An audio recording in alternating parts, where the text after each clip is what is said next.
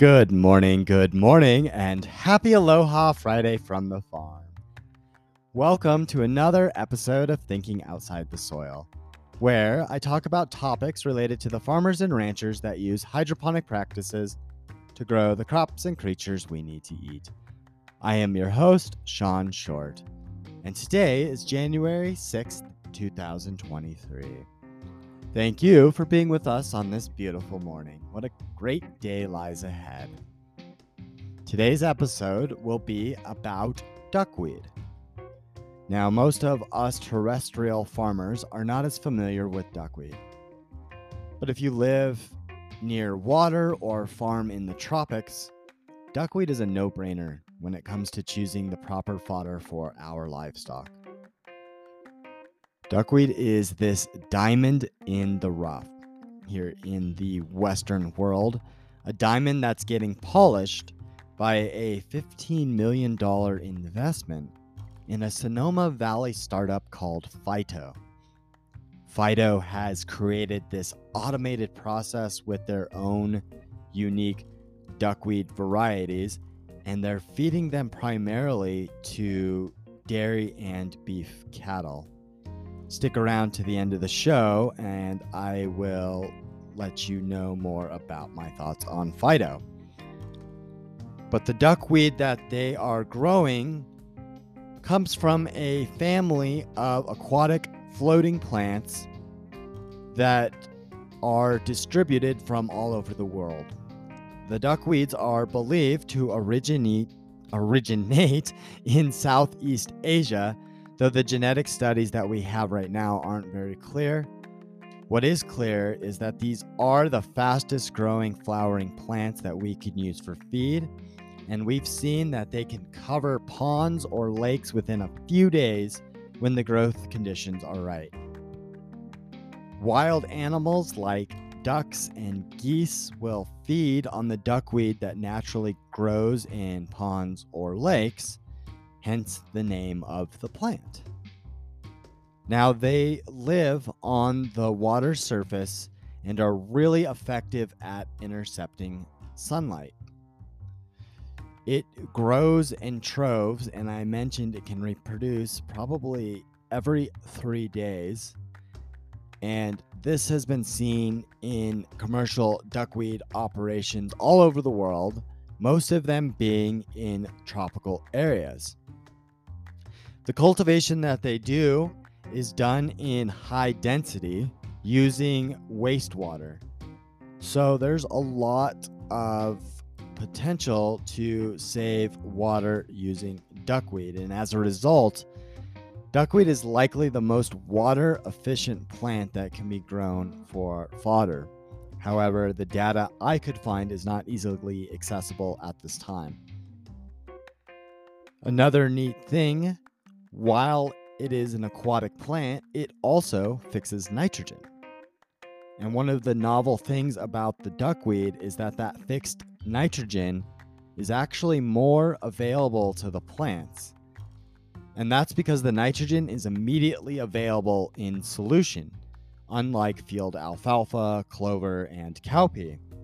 So it's promising for, fa- for farmers to grow fodder with even less water and resources than any other of the forage crops that we've mentioned in previous episodes. Now, duckweed does have a very high nutritional value, similar to the other plants we've learned about already. And as such, farmers have recognized it for a long time as a good feed for their domesticated animals either by letting them forage the wild duckweed grown in ponds or by just collecting the duckweed and drying it and feeding it as a supplement. In the 1960s and 70s, this plant became very popular and was well known and widely used in Europe to feed waterfowl and pigs. So, farmers and researchers recognized it as a good source of protein for farm animals. They confirmed over time the appropriateness of feeding it to farm animals like ducks, laying hens, and chickens, We mentioned pigs, as well as ruminants like cattle, sheep, and goats.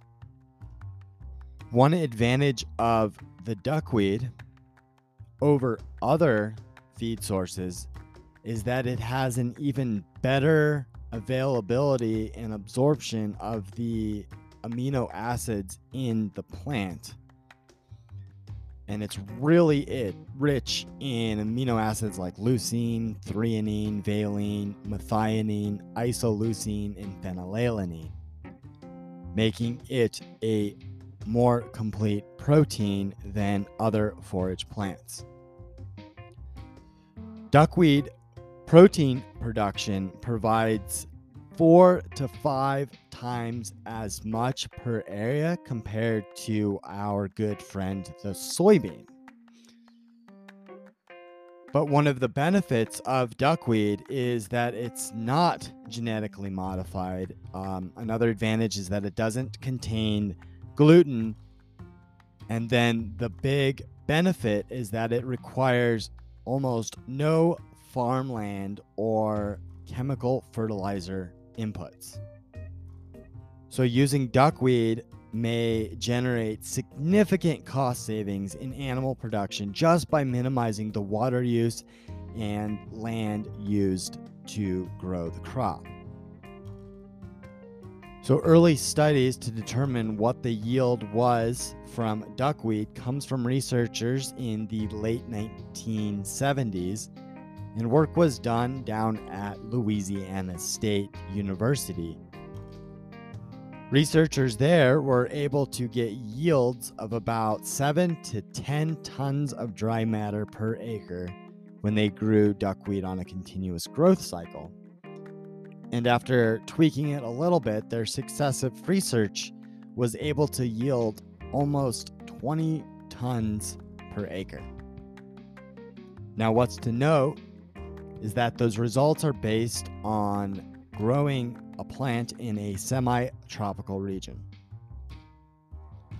More recently, research has been done to develop a sustainable duckweed systems in a different climate there is a system called Oasis, which is an experimental station in Ireland that's integrating aquaculture and duckweed cultivation. The system is a giant scale aquaponic system that is using the waste from perch and trout to grow duckweed. The duckweed is used for both feed and a green manure for some of the local farmers. Now, after reading about the Oasis system uh, a couple years ago, I thought it would be a great idea for my farm, which is an aquaponics farm, to start cultivating duckweed. So, after trying to grow duckweed for a little bit, I finally figured out how to do it best for what we're doing. The Irish researchers were able to get a yield of almost two tons per acre every month they were growing duckweed, which gave them almost 45 tons of duckweed each year which was twice that of what we heard from the Louisiana researchers. Now, the other thing to note is that these Irish research results are based on their location in a northern latitude. Imagine what it would do in a more temperate or tropical area when using an oasis model. So, aside from the protein, Duckweeds are very nutritious. It is very high in crude protein and crude fats, much like other legumes, but it also has a slew of vitamins and minerals, vitamins like A, B, and E, as well as those carotenoids. The contents of the proteins and the ingredients in the duckweed will depend slightly on how the duckweed is grown, much like other crops. So, when duckweed is grown in an intensive system like aquaponics, the plants are going to be much more nutritious than if you are growing the duckweed with a unmonitored wastewater mitigation system.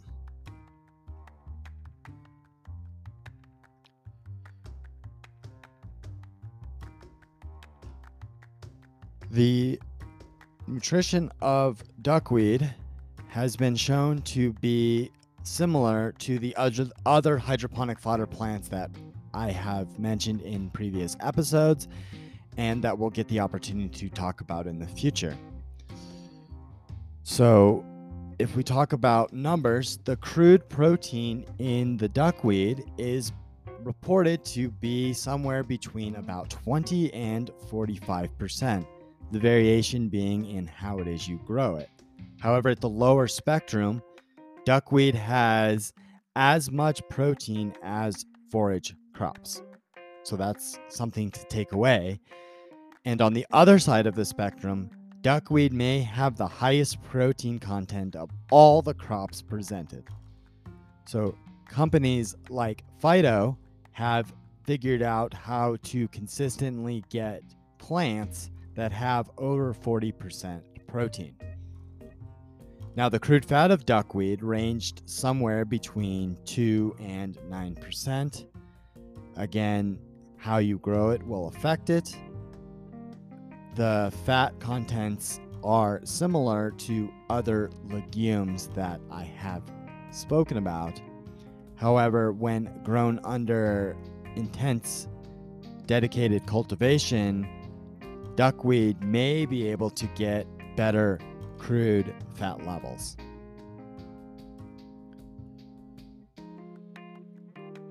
Now, if we think about duckweed from this slightly different perspective, duckweed is extremely effective at absorbing everything that comes from the aquatic environment and fixing it into itself to give our livestock an amazingly complete animal feed that uses very little resources um, compared to the other fodder crops that we grow in the field and even compared to other hydroponically grown fodder crops. Several studies and experience from farmers have confirmed that it is a high quality and effective feed when fed both as part of the standard regimen and as a supplement.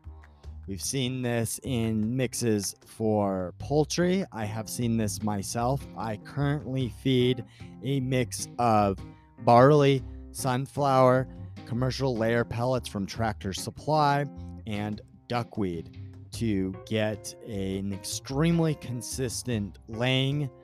And uh, my eggs are just amazing. The yellows inside of the yellows, the yolks inside of them are uh, they stand up so tall and they're amazingly deep yellow, almost like this orange color. So I'm seeing what other farmers are seeing that duckweed is likely an ideal candidate for hydroponic farmer. And there's good reason why the company I mentioned at the beginning got $15 million in, comp- in Google Venture Capital for going forward with what they want to do for duckweed, which is very promising indeed. And as always, I would love to hear or read your thoughts about today's episode or anything that you've heard in the past.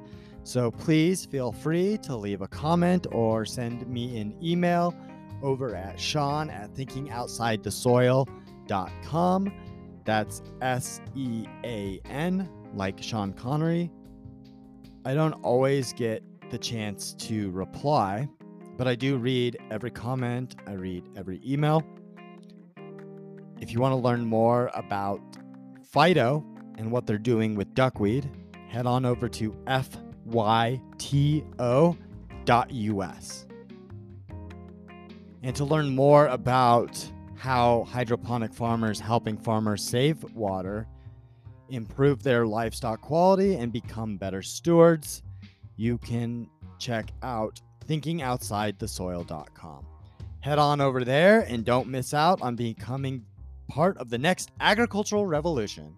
So, thank you for joining me on another episode, and take care and have a lovely day.